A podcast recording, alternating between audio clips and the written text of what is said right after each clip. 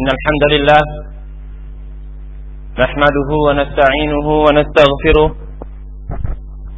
ونعوذ بالله من شرور أنفسنا ومن سيئات أعمالنا. من يهده الله فلا مضل له ومن يضلله فلا هادي له. وأشهد أن لا إله إلا الله وحده لا شريك له. وأشهد أن محمدا عبده ورسوله الذي لا نبي بعده. قال الله تبارك وتعالى يا أيها الذين آمنوا اتقوا الله حق تقاته ولا تموتن إلا وأنتم مسلمون. وقال جل وعلا يا أيها الناس اتقوا ربكم الذي خلقكم من نفس واحدة. وخلق منها زوجها وبث منهما رجالا كثيرا ونساء. واتقوا الله الذي تساءلون به والأرحام. إن الله كان عليكم رقيبا. وقال تعالى يا أيها الذين آمنوا اتقوا الله وقولوا قولا سديدا. يصلح لكم أعمالكم ويغفر لكم ذنوبكم.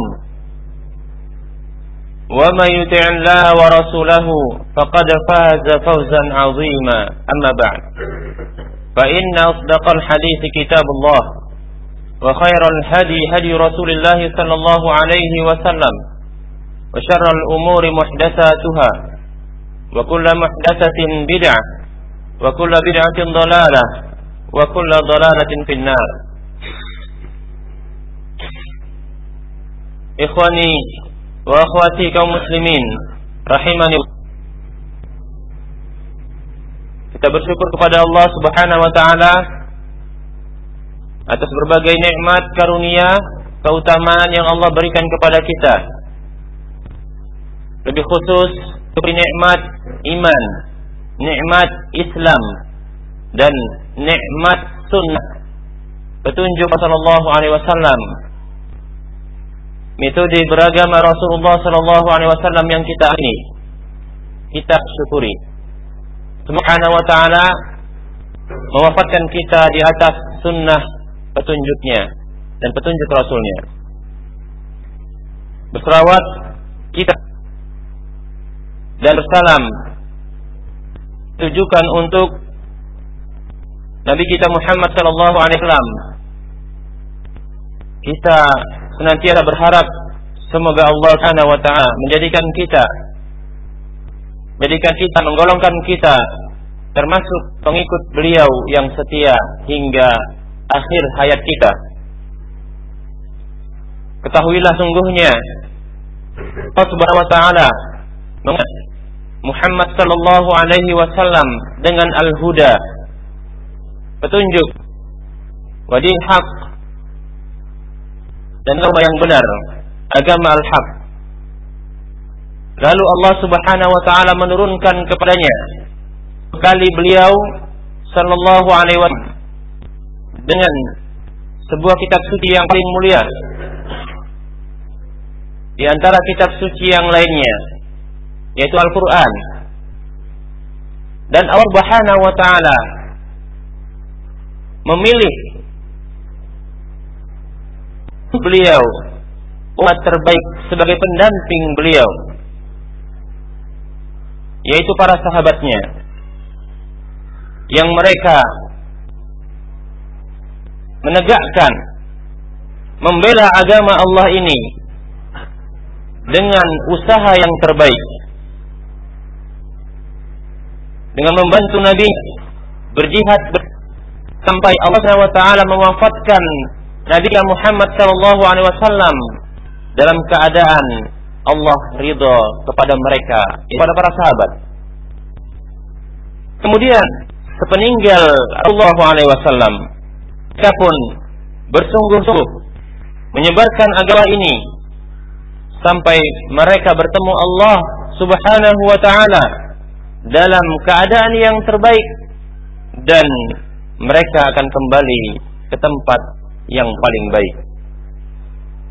Oleh karenanya, Abdullah bin Mas'ud, salah seorang sahabat senior Rasulullah sallallahu alaihi wasallam beliau pernah menyatakan Inna Allah ittala ala qulubil ibadi fakhtara Muhammadan sallallahu alaihi wasallam فبعثه برسالته وانتجبه بعلمه ثم نظر في قلوب الناس بعد فاختار له أصحابا فجعلهم أنصار دينه ووزراء نبيه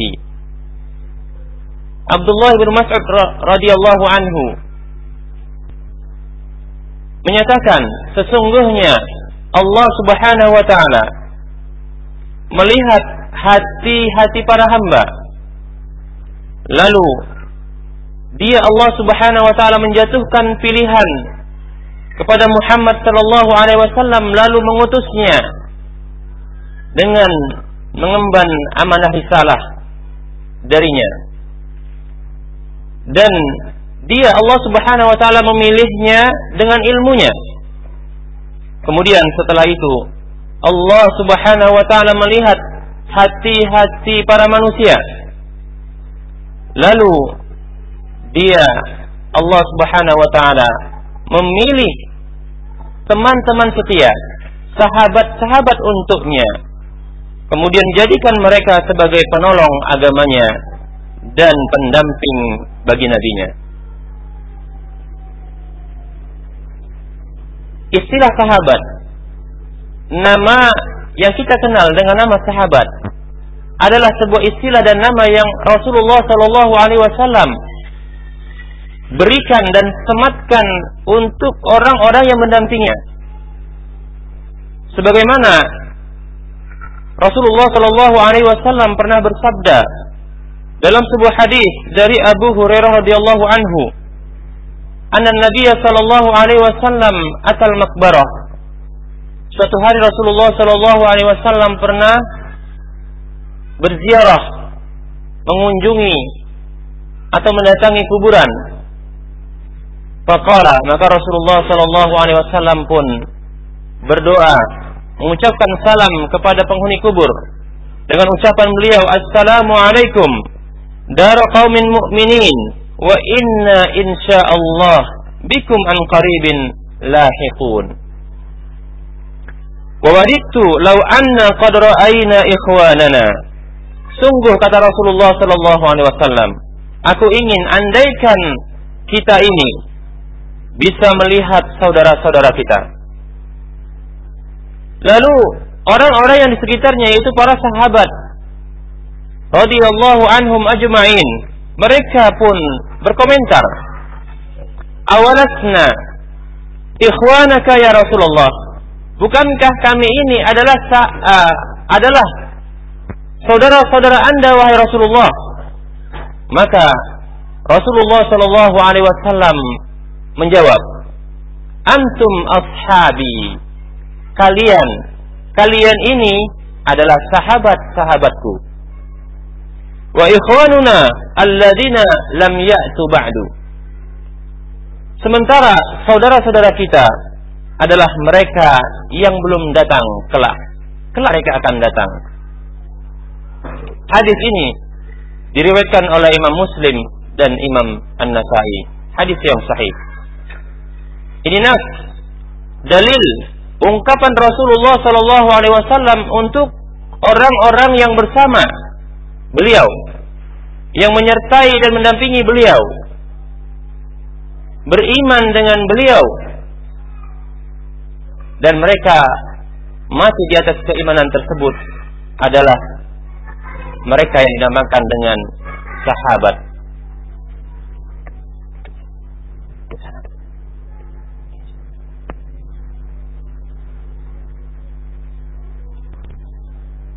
seorang ulama Ibnu Hajar Al-Asqalani yang beliau dikenal dalam ilmu hadis adalah Syekhul Islam dan ulama-ulama yang lainnya menyebutkan definisi sahabat. Siapakah sahabat? Ibnu Hajar Al-Asqalani rahimahullah menyatakan dalam kitab beliau dan kitab-kitab beliau yang lainnya seperti kitab beliau tentang ulumul hadis yaitu Nukhbatul Fikar. Demikian pula kitab beliau Al-Isabah Fitamyiz Sahabah dan kitab beliau Fathul Bari disebutkan bahwasanya definisi sahabat adalah man laqiyan nabiyya sallallahu alaihi wasallam mu'minan bihi wa mata ala al-islam. Walau takhallalat zalika riddatun fil asah.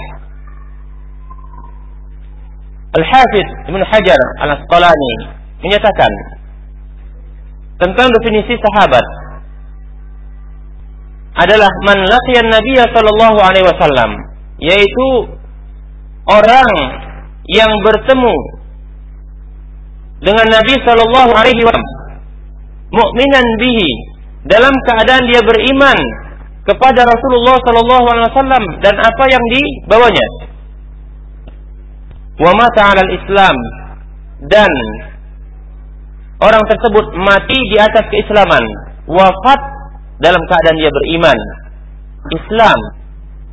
Wala takhallanat dzalika riddatun. Walaupun hal itu diselingi dengan kemurtatan fil afah menurut pendapat yang paling benar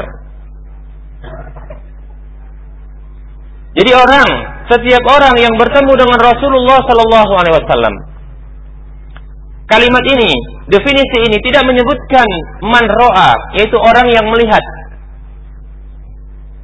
karena ada di antara para sahabat yang tidak memiliki penglihatan. Semisal Abdullah bin Ummi Maktum. Akan tetapi dia menyertai Rasulullah Sallallahu Alaihi Wasallam. Dia masih dikatakan sahabat. Oleh karena itu, Ibnu Hajar Al-Asqalani lebih jeli dalam memilih definisi yaitu dengan laqiyar yaitu liqa bertemu setiap orang yang bertemu dengan Nabi Shallallahu Alaihi Wasallam dalam keadaan beriman kepada Nabi. Definisi ini juga mengeluarkan dari definisi ini dengan definisi ini orang-orang yang bertemu dengan Nabi akan tetapi kufur. Wa mata ala Islam dan dia mati di atas keislaman. Dan dikaitkan di akhirnya adalah dengan catatan dia harus mati di atas keislaman. Dikarenakan ada orang di zaman Nabi Shallallahu Alaihi Wasallam yang dia bertemu dengan Nabi lalu beriman kepada beliau dan dengan apa yang dibawa oleh beliau Shallallahu Alaihi Wasallam akan tetapi di akhir hidupnya ditutup dengan kekufuran. Itu semisal Ubaidillah Ubaidullah ibnu Jahsin yaitu tatkala bertemu dengan Rasulullah Shallallahu Alaihi Wasallam sebelum hijrahnya Rasulullah Shallallahu Alaihi Wasallam dia beriman dengan Rasulullah Shallallahu Alaihi Wasallam lalu tatkala hijrah ke negeri Habas dan bertemu dengan orang-orang Nasrani di sana. Tanassara, dia pun berubah, mengubah agamanya menjadi Nasrani Kristen. Famata ala zalika. Dia mati di atas agamanya tersebut. Maka Ubaidullah bin Jahsin bukan termasuk sahabat. Lalu dikaitkan pula di akhir dari definisi ini walau takhallalat zalika riddatun fil asah walaupun keislamannya tersebut itu diselingi dengan kemurtadan, pernah murtad, kemudian kembali muslim. Hal ini sebagaimana yang pernah terjadi oleh seorang sahabat yang bernama Al-Ash'as Ibnu Qais. Ash'as Ibnu Qais. Awalnya dia beriman kepada Rasulullah Shallallahu alaihi wasallam. Kemudian beliau murtad dan kembali beliau masuk agama Islam wa hasuna islamuhu dan Islamnya menjadi baik dan beliau mati di atas agama Islam dan As'as ibnu Qais menurut pendapat yang benar adalah termasuk sahabat.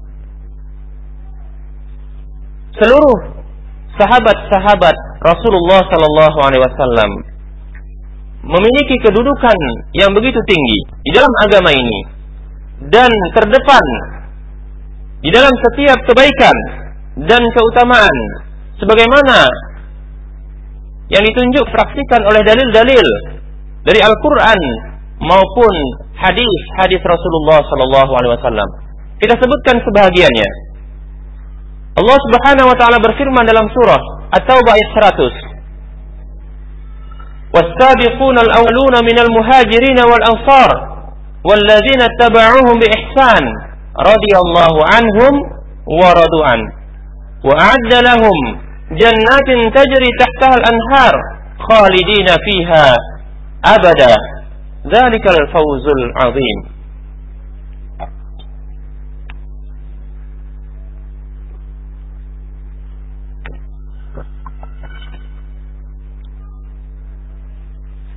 Allah Subhanahu wa taala berfirman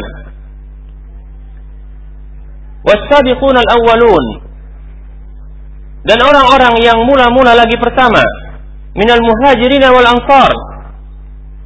Dari kalangan sahabat muhajirin dan ansar. Walladzina taba'uhum bi ihsan serta orang-orang yang mengikuti mereka dengan baik. Radhiyallahu anhum wa radu'an. Allah ridho kepada mereka. Dan mereka pun ridho kepada Allah. Tidak ada satu ayat pun yang menyebutkan sebuah generasi dengan cara yang cermat dan jelas menyebutkan menyebutkan sebuah generasi semisal para sahabat ini yang Allah Subhanahu wa taala memberikan rekomendasi dengan keridoan. Keridoan di dalam agama dan akhlak mereka. Tidaklah Allah memberikan sebagaimana yang diberikan kepada para sahabat ini. Rekomendasi Allah ridho kepada mereka. Nah ini menunjukkan ketinggian, keutamaan, kedudukan para sahabat dari selain mereka. Bahkan Allah Subhanahu wa taala melanjutkan dalam firman-Nya tersebut wa adalahum jannatin tajri tahtaha al-anhar dan dia Allah Subhanahu wa taala menjanjikan untuk mereka surga-surga yang mengalir dari bawah sungai-sungai khalidina fiha abada. Mereka kekal di dalamnya. Dzalikal fawzul azim. Yang demikian itulah menangan yang besar. Ini kedudukan mereka. Yaitu Allah Subhanahu wa taala memberikan rekomendasi tazkiyah berupa keridhaan terhadap mereka di dalam agama dan akhlak mereka. Dalam ayat yang lain Allah Subhanahu wa taala menyebutkan keutamaan para sahabat dan tingginya kedudukan mereka dalam agama ini. Yang Allah Subhanahu wa taala menyebutkan karakter mereka, bahkan karakter mereka ini pernah disebutkan di dalam kitab-kitab suci sebelum Al-Quran, yaitu Taurat dan Injil.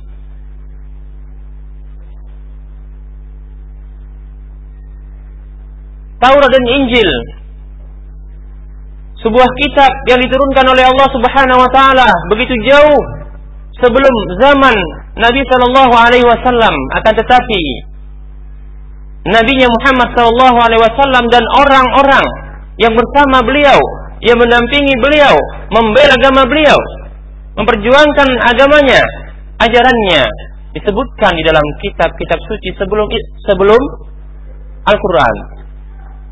Allah Subhanahu Wa Taala berfirman dalam surah Al-Fatih ayat 29. Allah berfirman, Muhammadun Rasulullah Muhammad itu utusan Allah. Walladzina ma'ahu asyidda'u 'alal kuffari ruhama'u bainahum. Dan orang-orang yang bersamanya tegas, keras terhadap orang-orang kafir dan berkasih sayang di antara mereka. Tarahum ruk'an sujud. Kamu lihat mereka ruku dan sujud yabtaghuna fadlan minallahi wa ridwana dalam rangka mencari utamaan dan keridhaan dari Allah Subhanahu wa taala. Simahum fi wujuhihim min athari sujud. Tanda mereka, karakteristik mereka ada pada wajah-wajah mereka min athari sujud berupa tanda bekas sujud. Zalika masaluhum fit Taurat. Itulah permisalan yang Allah sebutkan di dalam Taurat, permisalan mereka yang Allah sebutkan di dalam Taurat. Wa masaluhum fil Injil dan permisalan mereka yang disebutkan oleh Allah Subhanahu wa taala di dalam Injil. Kazar'in akhraja syat'ahu. Seperti benih tanaman yang mengeluarkan tunasnya. Fa'azarahu. Dan semakin kuat fastaghlaba dan dia semakin besar fastawa ala suqihi. Dan tegak kemudian tegak di atas batangnya. Yu'jibu zurra'a liyaghidha bihimul kuffar agar Allah Subhanahu wa taala membuat kagum yang membuat kagum para penanam-penanamnya liyaghidha bihimul kuffar agar Allah Subhanahu wa taala membuat jengkel dan marah orang-orang kafir sebabkan mereka. Wa'adallahu alladhina amanu wa 'amilus salihati minhum. Allah Subhanahu wa taala menjanjikan orang-orang yang beriman dan beramal saleh di antara mereka maghfiratan wa ajran 'azima, ampunan dan pahala yang besar. Demikian. Bahkan Rasulullah Shallallahu Alaihi Wasallam juga memberikan rekomendasinya terhadap generasi yang hidup di zamannya, orang-orang yang mendampinginya dengan sabdanya, khairun nasi qarni summa alladhina yalunahum summa alladhina yalunahum. Hadis ini diriwayatkan oleh Imam Bukhari dan Muslim. Nabi Muhammad sallallahu alaihi wasallam bersabda, manusia yang terbaik adalah generasiku. Yaitu orang-orang yang hidup di zaman Rasulullah Sallallahu Alaihi Wasallam yang tentunya beriman dan mati di atas keimanan. Sumaladina yalunahum. Kemudian orang-orang yang setelah mereka yaitu murid-murid dari sahabat ini yaitu tabi'in. Sumaladina yalunahum. Kemudian orang-orang yang setelahnya yaitu tabi'ut tabi'in. Hadis diriwayatkan oleh Imam Bukhari dan Muslim. Lebih khusus Rasulullah Shallallahu Alaihi Wasallam melarang umatnya untuk mencela sahabat-sahabatnya dengan sabdanya, La tasubbu ashabi falau anna ahadakum anfaqa misla Uhudin zahaban ma balagha mudda ahadihim wala nasifahu. Nabi Muhammad sallallahu alaihi wasallam bersabda, La tasubbu ashabi, janganlah cela sahabat-sahabatku.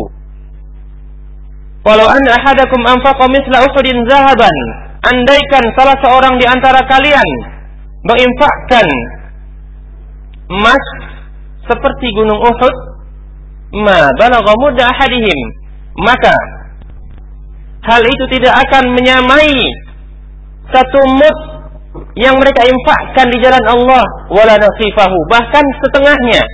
Setengahnya. Tahukah anda sabab urut dari hadis ini? Hadis ini diucapkan oleh Rasulullah Shallallahu Alaihi Wasallam berkenaan dengan terjadinya perselisihan antara Khalid bin Walid yang beliau adalah sahabat yang beriman. Setelah hijrah ya Rasulullah Shallallahu Alaihi Wasallam yang bertengkar dan berselisih dengan Abdurrahman bin Auf radhiyallahu anhuma sehingga hasil Khalid bin Walid mencela Abdurrahman bin Auf seorang sahabat beliau akan tetapi keislaman sahabat ini lebih terakhir, lebih akhir dibandingkan sahabat yang sebelumnya yang beriman lebih dahulu yaitu Abdurrahman bin Auf. Khalid bin Walid mencelanya. Maka Rasulullah SAW melarangnya. Bahkan memberikan permisalan. Andaikan salah seorang di antara sahabat-sahabat yang beriman setelah perang Badar mereka berinfak sebesar gunung Uhud itu tidak akan menyerupai, tidak akan menyamai dengan infak orang-orang yang beriman sebelum itu. Walaupun satu mut setengah tidak akan menyamai. Itu permisalan yang disebutkan oleh Rasulullah SAW antara sahabat satu dengan yang lainnya. Hanya saja mereka berbeda dari sisi keislaman. Bagaimana dengan kita yang jauh jauh hidup dari abad ke abad jauh dibandingkan mereka. Tentu kita tidak layak, tidak bisa kita bandingkan amalan kita dengan amalan mereka. Hadis ini diriwayatkan oleh Imam Bukhari dan Muslim. Ahlu sunnah wal jamaah kita bersepakat untuk menyatakan wajibnya mencintai para sahabat, loyal dan membela mereka semuanya. Dan tidak ada yang menyalahi prinsip yang satu ini melainkan ahlul bid'ah. Oleh karenanya Imam Tahawi menyatakan dalam akidah Tahawiyah wa nuhibbu ashab Rasulillah sallallahu alaihi wasallam wala nufrit fi hubbi ahadin minhum dan kita mencintai sahabat Rasulullah sallallahu alaihi wasallam dan kita tidak berlebihan di dalam mencintai salah seorang di antara mereka. Min ahadin minhum. Dan kita tidak berlepas diri memusuhi benci dari salah seorang di antara mereka. Man dan kita membenci orang yang membenci mereka. Wa bi ghairil wa bil khairi khairi dan kita membenci orang-orang yang menyebutkan selain kebaikan untuk mereka. Wala nadhkuruhum illa bi khair. Sementara kita tidak dibenarkan untuk menyebutkan melainkan hanya dengan kebaikan. Wa hubbuhum dinun wa imanun wa ihsanun. Mencintai mereka adalah agama dan keimanan serta mencintai mereka adalah ihsan. Wa bughdhum kufrun wa nifaqun wa tughyanun. Sementara membenci mereka adalah kekufuran, adalah kenifakan dan kezaliman.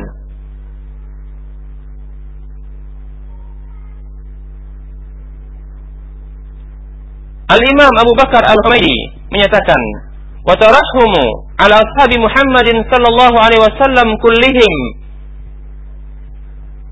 Termasuk prinsip Ahlu Sunnah wal Jamaah mendoakan seluruh sahabat-sahabat Rasulullah sallallahu alaihi wasallam.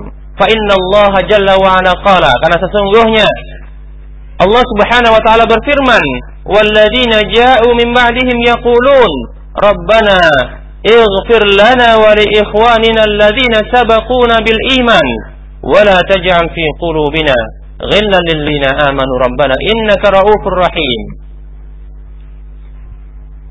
Allah berfirman dalam surah Al-Hasyr ayat 10 yang ada dan orang-orang yang datang setelah mereka yaitu setelah para sahabat. Mereka berdoa untuk para sahabat. Rabbana ghafir lana Wahai Tuhan kami, ampunilah kami wali ikhwanina alladziina sabaquna bil iman. Dan ampunilah saudara-saudara kami yang telah mendahului kami dengan keimanan yaitu para sahabat. Wala taj'al fi qulubina ghillan lil amanu dan janganlah engkau jadikan kedengkian di dalam hati-hati kami terhadap orang-orang yang beriman. Rabbana innaka ra'ufur rahim. Wahai Tuhan kami, Rabb kami, sesungguhnya Engkau adalah Maha penyantun lagi Maha penyayang. kita tidak diperintah melainkan memohon ampun untuk para sahabat. Maka barang siapa yang mencela mereka, merendahkan mereka atau salah satu di antara mereka, maka sungguh dia tidak di atas petunjuk.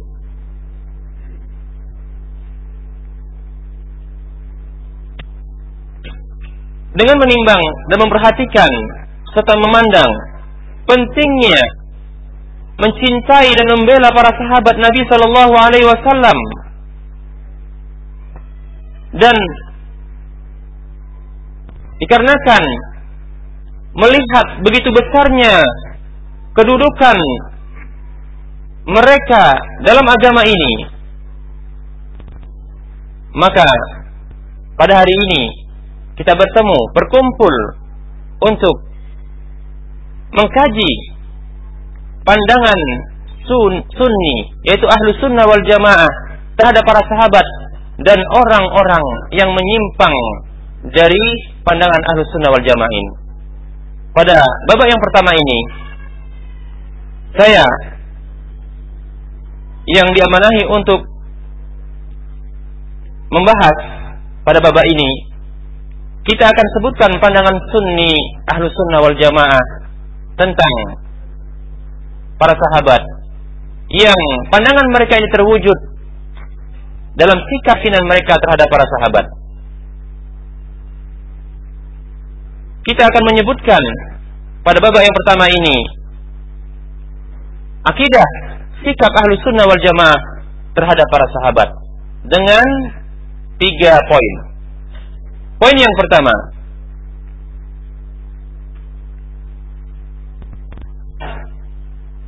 Akidah Ahlus Sunnah wal Jamaah memandang poin yang pertama, wajibnya mencintai seluruh para sahabat.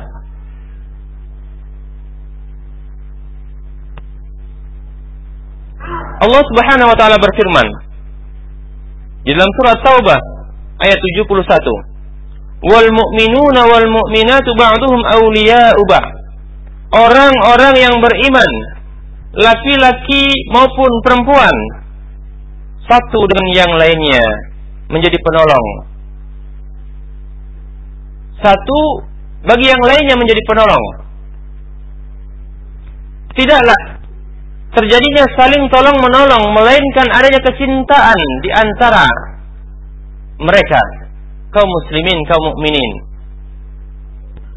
Dan tentunya orang yang beriman yang terakhir dengan orang yang beriman pertama dan mula-mula adalah lebih utama untuk terjadinya tolong menolong pembelaan kecintaan di antara mereka. Nah, ini menunjukkan dalil yang menunjukkan wajibnya kita mencintai para sahabat dikarenakan Allah Subhanahu wa taala mensifati orang-orang yang beriman dengan saling tolong-menolong dan tidaklah terjadi tolong-menolong melainkan adanya kecintaan satu dengan yang lainnya. Bahkan Rasulullah Shallallahu Alaihi Wasallam pernah bersabda, "Man a'talillahi ta'ala wa mana lillahi wa habba lillahi wa abghada lillahi wa ankaha lillahi faqad istakmala al-iman." Rasulullah Shallallahu Alaihi Wasallam bersabda, "Barang siapa yang memberi karena Allah, menahan karena Allah, mencintai karena Allah, dan membenci karena Allah serta menikah karena Allah, maka sungguh dia telah menyempurnakan iman. Hadis ini diriwayatkan oleh Imam Ahmad dan Imam Al-Hafiz. Hadis yang sahih menurut syarat Imam Bukhari dan Muslim.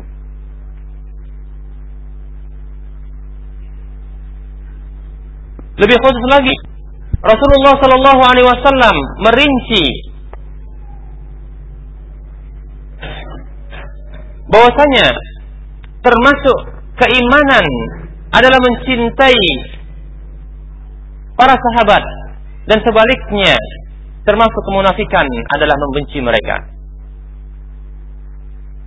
Rasulullah Shallallahu Alaihi Wasallam bersabda dari sebuah hadis hadis Anas radhiyallahu anhu yang diriwayatkan oleh Imam Bukhari dan Muslim.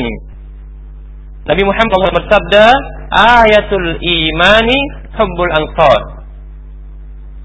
Tanda keimanan adalah sahabat Ansar. Wa ayatun nifaqi bughdul ansar.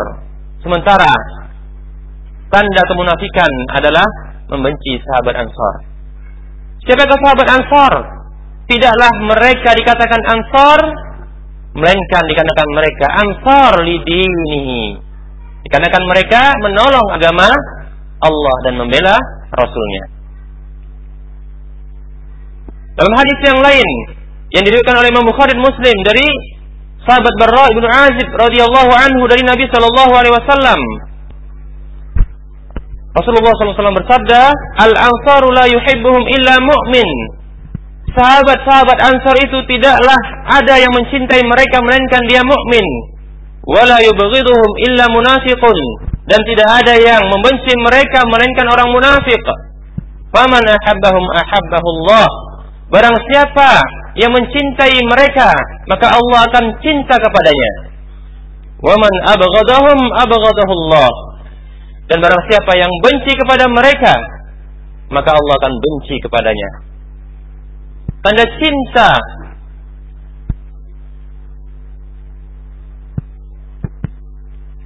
Allah Subhanahu wa taala menjadikan alamat keimanan adalah cinta kepada para sahabat. Bahkan hasilnya buahnya adalah Allah akan mencintainya.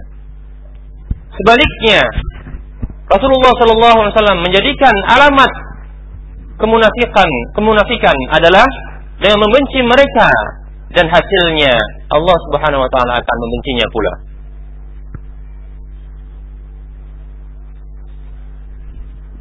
Hadis yang lain yang menguatkan pernyataan kita tadi adalah hadis dari Abu Hurairah radhiyallahu anhu bahwasanya Rasulullah sallallahu alaihi wasallam bersabda, "La yubghidul ansar rajulun yu'minu billahi wal yawmil akhir."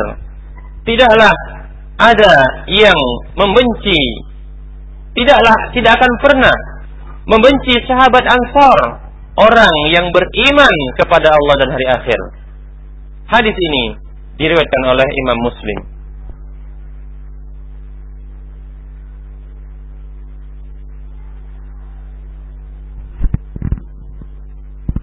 Ikhwani wa akhwati rahimani wa rahimakumullah. Dalil-dalil yang kita sebutkan tadi ini menunjukkan wajibnya kita mencintai para sahabat. Bahkan ulama-ulama ahlu sunnah wal jamaah juga menekankan demikian. Kita sebutkan pernyataan Imam Al-Lalikai.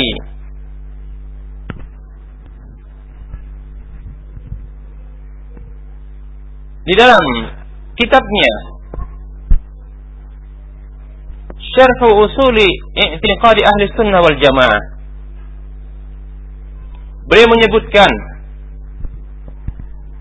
sebuah hadis dari Qabisah, sahabat Qabisah bin Uqbah radhiyallahu anhu yang menyatakan, "Hubbu ashabin Nabi sallallahu alaihi wasallam kulluhum kullahum sunnatun." Mencintai seluruh sahabat Nabi adalah sunnah. Sunnah yang dimaksud di sini adalah sunnah yang berlawanan dengan bid'ah yaitu sunnah yang didefinisikan didefinisikan oleh Ibnu Taimiyah dalam kitab Al-Hamawiyah dengan makana alaihi Rasulullah sallallahu alaihi wasallam i'tiqadan wa qawlan wa amalan. Adalah apa yang Rasulullah sallallahu alaihi wasallam berada di atasnya berupa perkataan dan amalan. Itulah sunnah bukan sunnah yang bermakna apabila dikerjakan maka pahala dan apabila ditinggalkan maka tidak mendapatkan dosa. Bukan demikian. Ada yang berkata kepada Hasan al-Basri, seorang tabi'in, bertanya kepadanya, Abu Bakrin wa Umar sunnah? Apakah mencintai Abu Bakar dan Umar itu sunnah? Maka Al-Hasan al-Ri menjawab dengan la tidak. Pengingkarannya, penindakannya dari pertan orang bertanya kepadanya, adalah untuk maksud menghindarkan atau menjauhkan menepis anggapan bahasanya mencintai sahabat Abu Bakar dan Umar adalah perkara yang sunnah yang apabila ditinggalkan tidak mengapa namun dikerjakan dapat pahala. Maka beliau menyatakan la faridatun.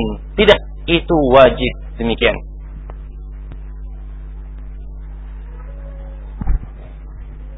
Masruq seorang tabi'in juga menyatakan hubbu Abi Bakar wa Umar radhiyallahu anhuma wa ma'rifatu fadlihima minas sunnah mencintai Abu Bakar dan Umar dan mengetahui keutamaan keduanya termasuk petunjuk Rasulullah sallallahu alaihi wasallam. Abu Ayyub As-Sikhtiyani menyatakan, "Man ahabba Abu Bakar As-Siddiqa faqad aqama ad-din." Barang siapa yang cintai Abu Bakar As-Siddiq maka sungguh dia telah menegakkan agama. Wa man ahabba Umar radhiyallahu anhu faqad awdaha as-sabil. Barang siapa yang mencintai Umar maka sungguh dia telah memberikan cahayanya waman ahabba Utsman qad istanara bi nuriddin barang siapa yang mencintai Utsman maka sungguh dia telah mengambil cahaya dari cahaya agama. Wa man ahabba Aliyan ibnu Abi Thalib faqad istamsaka bil urwatil wusta. Barang siapa yang mencintai Ali bin Abi Thalib maka sungguh dia telah berpegang dengan urwatul wusta.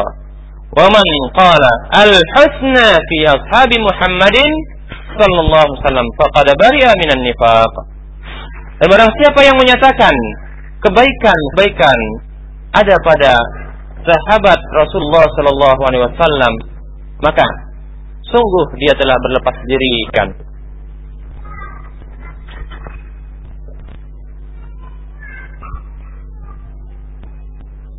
Ikhwani wa akhwati rahimani wa rahimakumullah. Termasuk konsekuensi dari mencintai para sahabat Rasulullah Shallallahu Alaihi Wasallam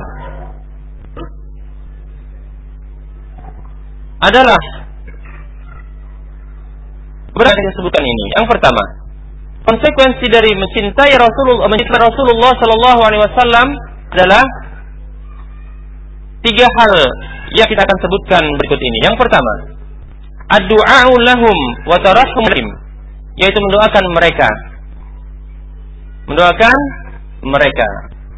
Baik dengan doa istighfar maupun doa rahmat. Kedua untuk mereka. Seperti tatkala disebutkan nama-nama mereka atau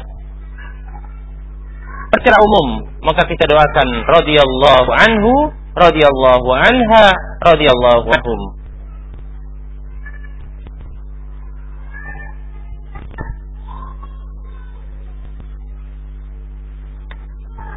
Yang menjadi adalah firman Allah Subhanahu wa taala dalam surah ayat 10 tadi. Di mana tatkala Allah Subhanahu wa taala menyebutkan dan memuji kaum muhajirin dan ansar, muhajirin dan al-ansar. Lalu menyebut sifat-sifat orang-orang yang setelah mereka yang mereka mempunyai sifat mendoakan mereka mendoakan para sahabat yaqulun rabbana ighfir lana wa liikhwanina alladzina sabaquna bil iman wa la taj'al fi qulubina ghillan lil ladzina amanu rabbana innaka ra'ufur rahim. Demikian doa yang diajarkan oleh Allah Subhanahu wa taala kepada kita umat-umat yang datang bahkan jauh dari masa sahabat maka kita termasuk konsekuensi dari kecintaan kita kepada para sahabat adalah mendoakan mereka dengan doa yang diajarkan oleh Allah Subhanahu wa taala dalam surah Al-Hasyr ayat 10 ini. Atau doa-doa kita sebutkan seperti tadi, tatkala disebutkan nama mereka kita katakan radhiyallahu anhum ajmain.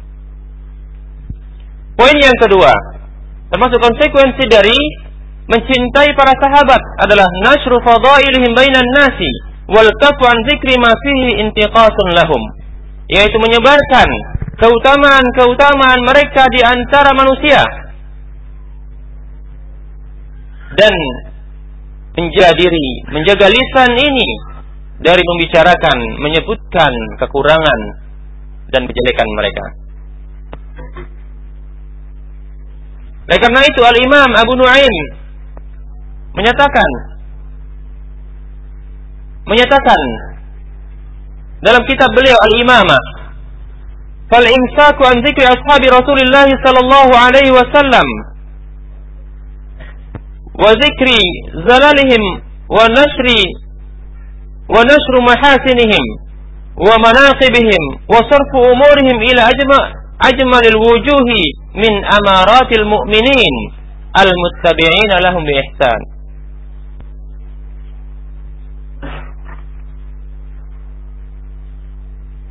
Imam Abu Nuaim menyatakan dalam kitab Al-Imamah. Menahan diri dari menyebutkan para sahabat-sahabat Rasulullah Shallallahu Alaihi Wasallam dan menyebutkan kesalahan-kesalahan dan ketergelinciran mereka, aib mereka,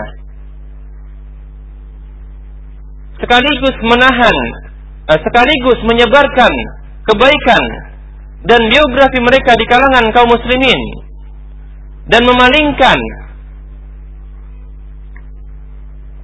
perkara-perkara yang terjadi di antara mereka kepada hal yang terbaik adalah termasuk tanda-tanda orang beriman yang mengikuti mereka dengan baik. Ini pernyataan ulama yang wajib bagi kita untuk menahan diri, menjaga lisan, untuk tidak membicarakan keburukan dan kejelekan serta aib mereka. Kemudian sebaliknya kita malah menyebutkan kebaikan-kebaikan mereka dan menyebarkan biografi mereka, mengenalkan mereka kepada umat ini agar umat ini cinta kepada mereka. Lalu memalingkan, ya, mengalihkan, mengarahkan perkara-perkara yang terjadi di antara mereka, perselisihan yang terjadi di antara mereka ya, diarahkan kepada takwil yang terbaik dan ini merupakan tanda tanda keimanan orang-orang yang mengikuti mereka dengan baik. Poin ketiga yang termasuk konsekuensi dari kecintaan terhadap para sahabat adalah tarbiyatul atfali ala ihtiramihim wa hubbihim wa inzalihim wa inzala wa inzalihim manazilahum duna ifratin au tafritin yaitu mendidik mengajarkan kepada anak-anak kita untuk menghormati para sahabat mencintai mereka dan memposisikan mereka sebagaimana yang semestinya. Tanpa berlebihan dan tanpa meremehkan. Imam Al-Lalikai meriwayatkan dari pernyataan Imam uh, Imam Malik rahimahullah yang ia menyatakan kana salafu yuallimuna auladahum hubba Abi Bakrin wa Umar kama yuallimuna surata minal Quran. Dahulu ulama-ulama salaf mengajarkan anak-anak mereka untuk mencintai Abu Bakar dan Umar sebagaimana mereka mengajarkan kepada anak-anak mereka satu surat dari surat-surat Al-Quran. Wajib kita kenalkan para sahabat, kita ajarkan agar mereka mencintai para sahabat dan meneladani mereka. Di antara hal motivator yang menguatkan kita untuk mencintai para sahabat. Para sahabat Nabi Shallallahu Alaihi Wasallam di dalam hati ini adalah apa yang dihasilkan dari kecintaan kita kepada mereka berupa buah kebersamaan kita kelak dengan mereka di surga Allah Subhanahu wa taala pada hari kiamat. Dan Allah Subhanahu wa taala akan mengumpulkan kita bersama mereka apabila kita cinta kepada para sahabat radhiyallahu anhum ajmain. Dikarenakan Rasulullah sallallahu alaihi wasallam pernah bersabda yang diriwayatkan oleh Imam Bukhari, al-mar'u ma'aman ahab. Seseorang akan bersama dengan orang yang ia cintai. Jika kita cinta dengan sebenar-benar cinta kepada para sahabat, maka tentunya kita dan Allah Subhanahu wa taala akan mengumpulkan kita bersama mereka di surganya.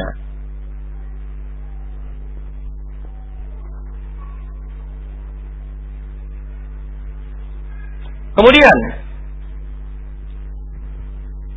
termasuk prinsip ahlu sunnah wal jamaah yang kedua adalah at-tamassi ma muqtadayatin nususi fi tarbi fi tartibi manazil sahabati wa isbati fadailihim yaitu berjalan bersama tuntutan dalil-dalil di dalam urutan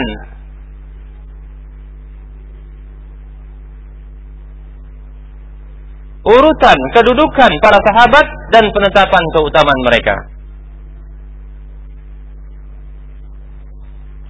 Yaitu berjalan bersama tuntutan-tuntutan dalil di dalam urutan kedudukan para sahabat dan penetapan keutamaan mereka. Para sahabat di antara mereka bertingkat-tingkat kedudukan dan keutamaan mereka.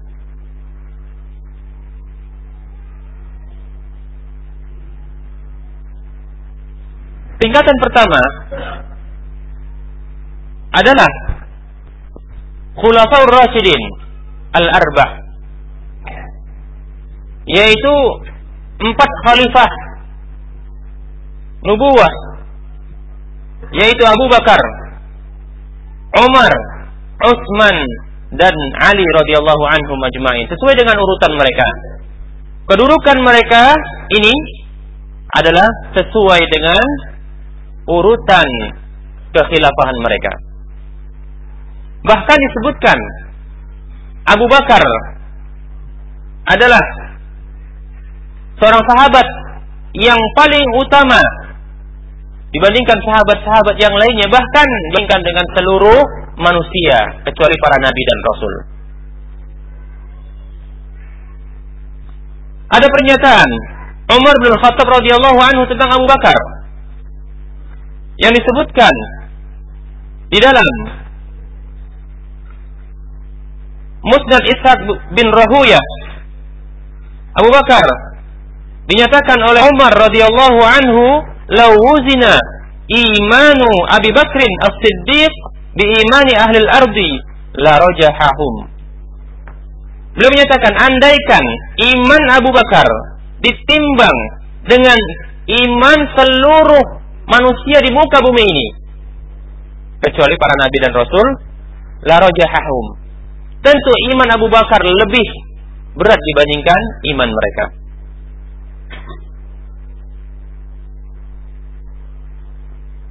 Mengapa demikian?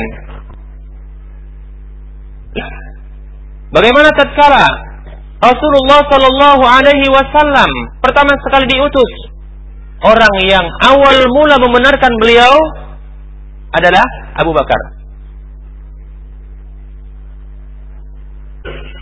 Bahkan ketika peristiwa Isra dan Mi'raj yang umat Islam ketika itu ada yang taradud ya dia ragu dan bimbang untuk meneruskan keimanannya tatkala mendengar pernyataan dari Rasulullah SAW tentang peristiwa Isra dan Mi'raj di antara mereka ada yang ragu bahkan Abu Bakar radhiyallahu anhu tidak mendengar langsung dari lisan Rasulullah tapi disampaikan oleh Abu Jahal maka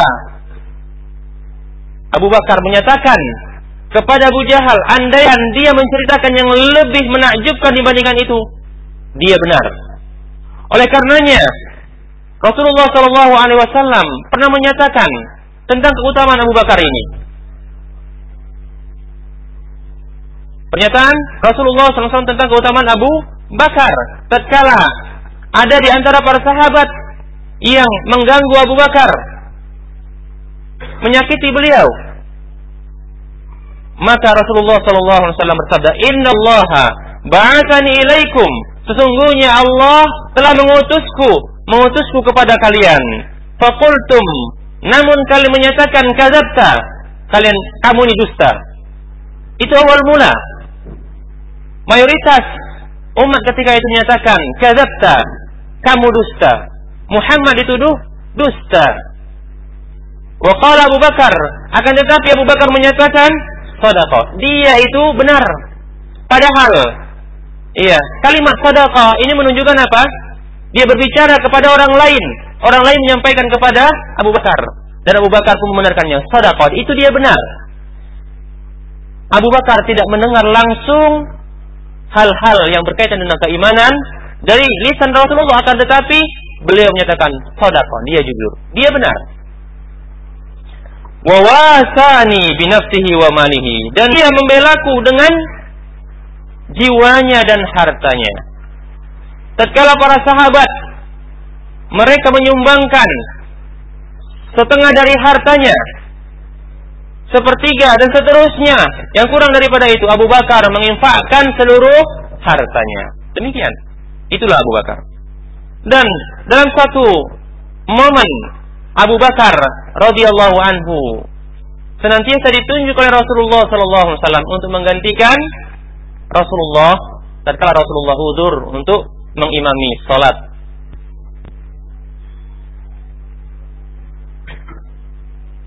Kemudian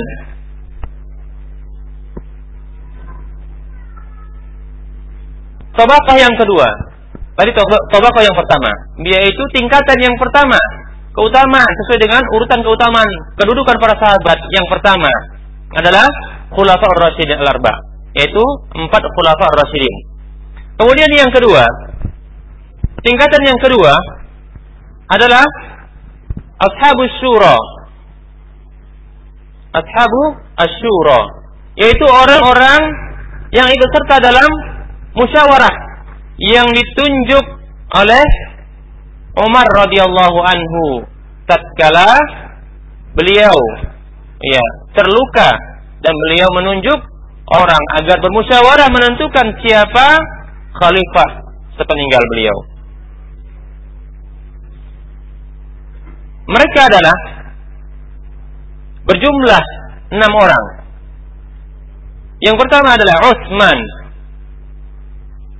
Yang kedua Ali. Yang ketiga Zubair. Yang keempat Abdurrahman. Kemudian yang kelima As-Sa'd bin Abi Waqqas. Kemudian yang keenam Talha. Akan tapi dua sahabat ya sudah disebutkan ya yang sahabat dalam enam orang yang ikut serta dalam musyawarah ini sudah disebutkan dalam ya tingkat yang pertama atau peringkat yang pertama yaitu ya Khulafaur Rasyidin Utsman dan Ali radhiyallahu anhuma. Kemudian peringkat yang berikutnya atau tingkat berikutnya urutan berikutnya di antara para sahabat adalah orang-orang atau sepuluh orang yang dijamin surga oleh Rasulullah Sallallahu Alaihi Wasallam.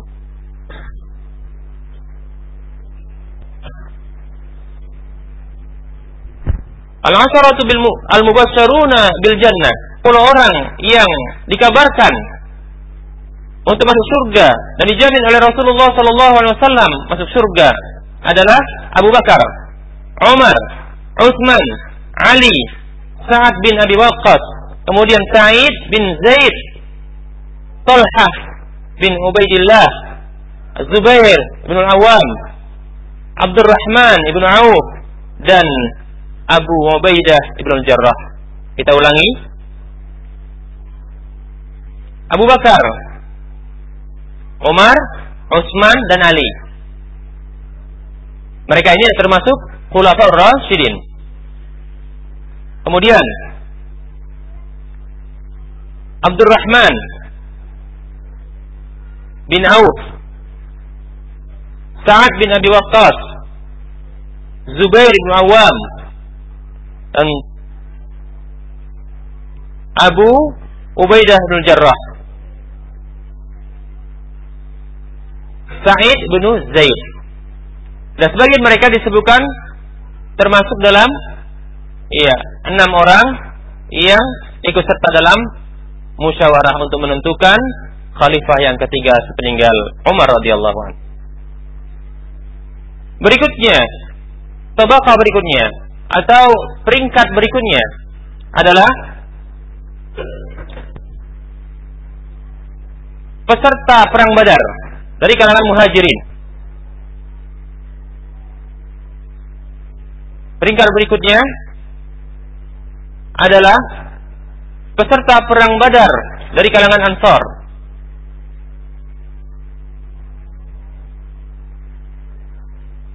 Yang keenam, peringkat yang keenam adalah sahabat-sahabat yang hijrah sebelum penaklukan kota Mekah dan berperang.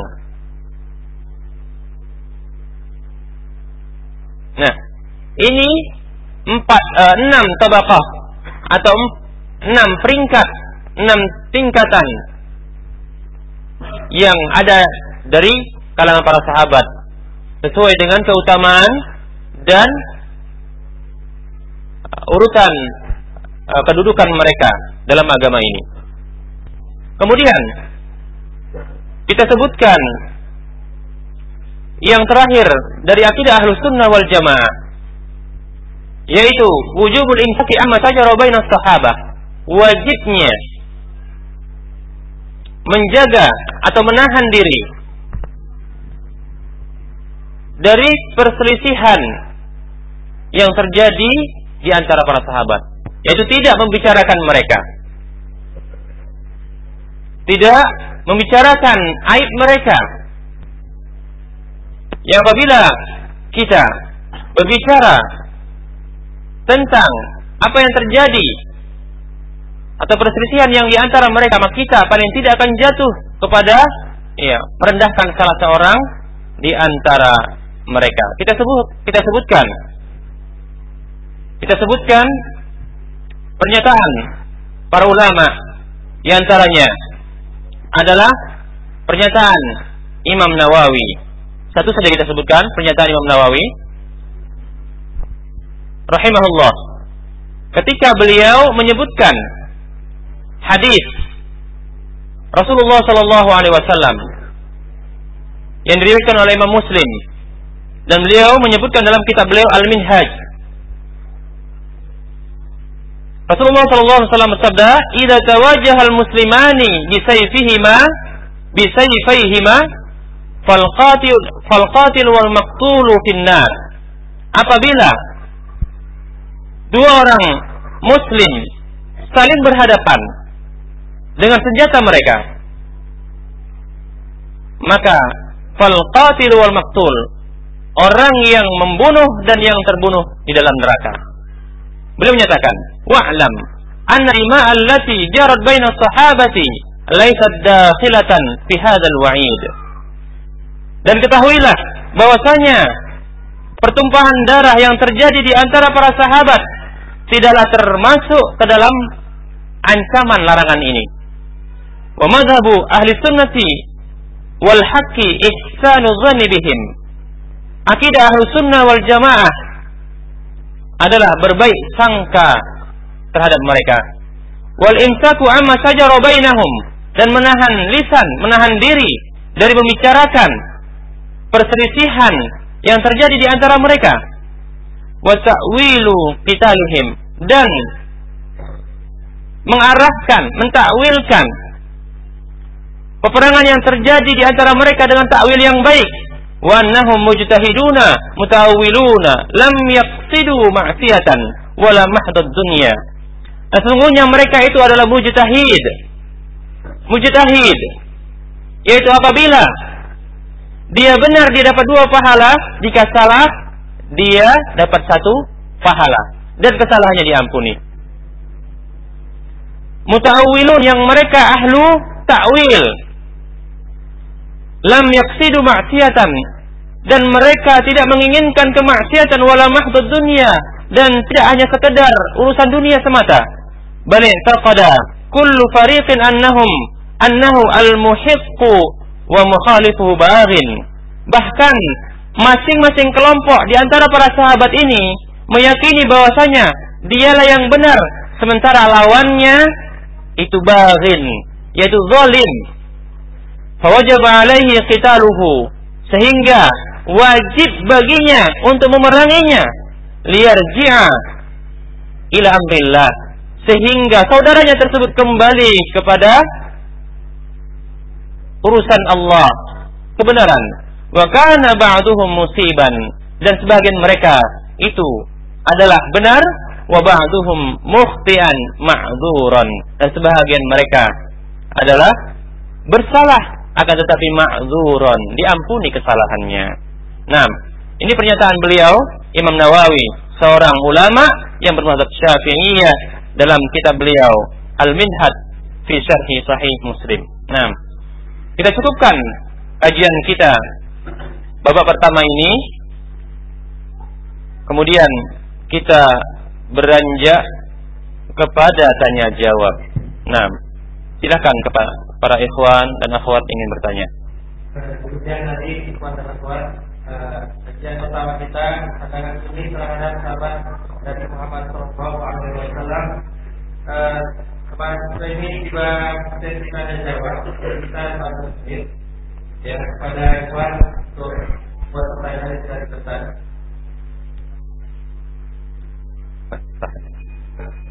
Ya, kalau kita beberapa menit untuk tanya jawab, kemudian kita masuk ke sesi atau babak kedua yaitu pada dia terhadap sahabat Nabi Sallallahu Alaihi Wasallam.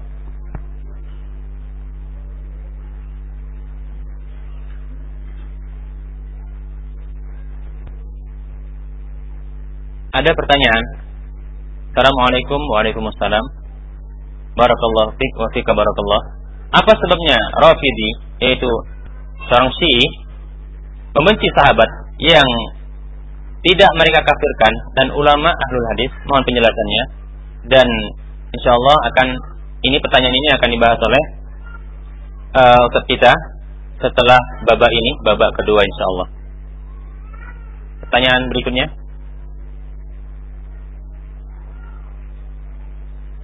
Diharapkan pertanyaannya yang berkaitan dengan materi yaitu satu sunnah terhadap para sahabat untuk Ridwanullah alaihi wasallam. Silakan.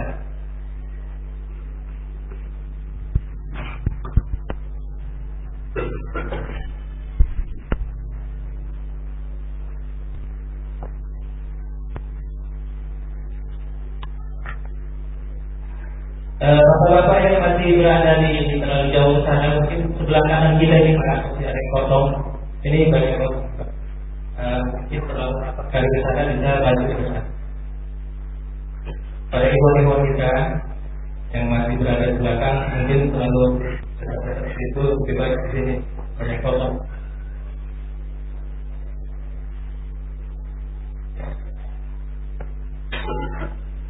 uh, menunggu pertanyaan yang akan disampaikan uh, kepada para abad dan umahat agar memperhatikan anak-anaknya yang masih kecil untuk tidak naik ke atas sampai kita ini dan berbahaya nanti bisa jatuh ya supaya kepada orang tua agar mengetahui keberadaan anaknya yang masih kecil akan mereka tempat.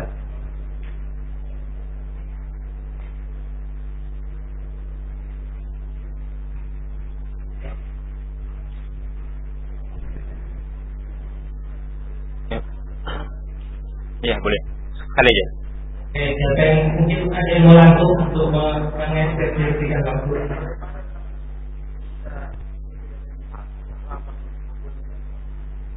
Bagaimana eh, cerita atau yang ingin disampaikan tentang kejelekan akhlak dan mohon jelaskan bagaimana cerita yang sohi atau yang bukan Ya, cerita tentang Sa'labah yang beredar di kalangan kaum muslimin yang di dalamnya terdapat celaan kepada sahabat ini ya yang dia lupa dunia benar kan ya hadis dhaif dhaifkan oleh Syalbani Demikian saja. Adapun keutamanya, ya seperti sahabat yang lain secara umum. Demikian. Cukup sekali aja. Waktu sudah lewat. Ini Grand Ustaz Ali. Takut dimarahin nanti. Kita tutup ya sesi pertama ini atau babak pertama. Kita lanjutkan dengan babak kedua. Kita serahkan kepada protokol. Sallallahu alaihi Muhammad wa ala alihi wa ashabihi ajma'in. Walhamdulillahirabbil alamin. Itu pandangan Syiah terhadap uh, sahabat Rasul Shallallahu Alaihi Wasallam yang akan disampaikan oleh Al Ustaz Ali Nur Taala kepada Ustaz oleh Ketua Masyur.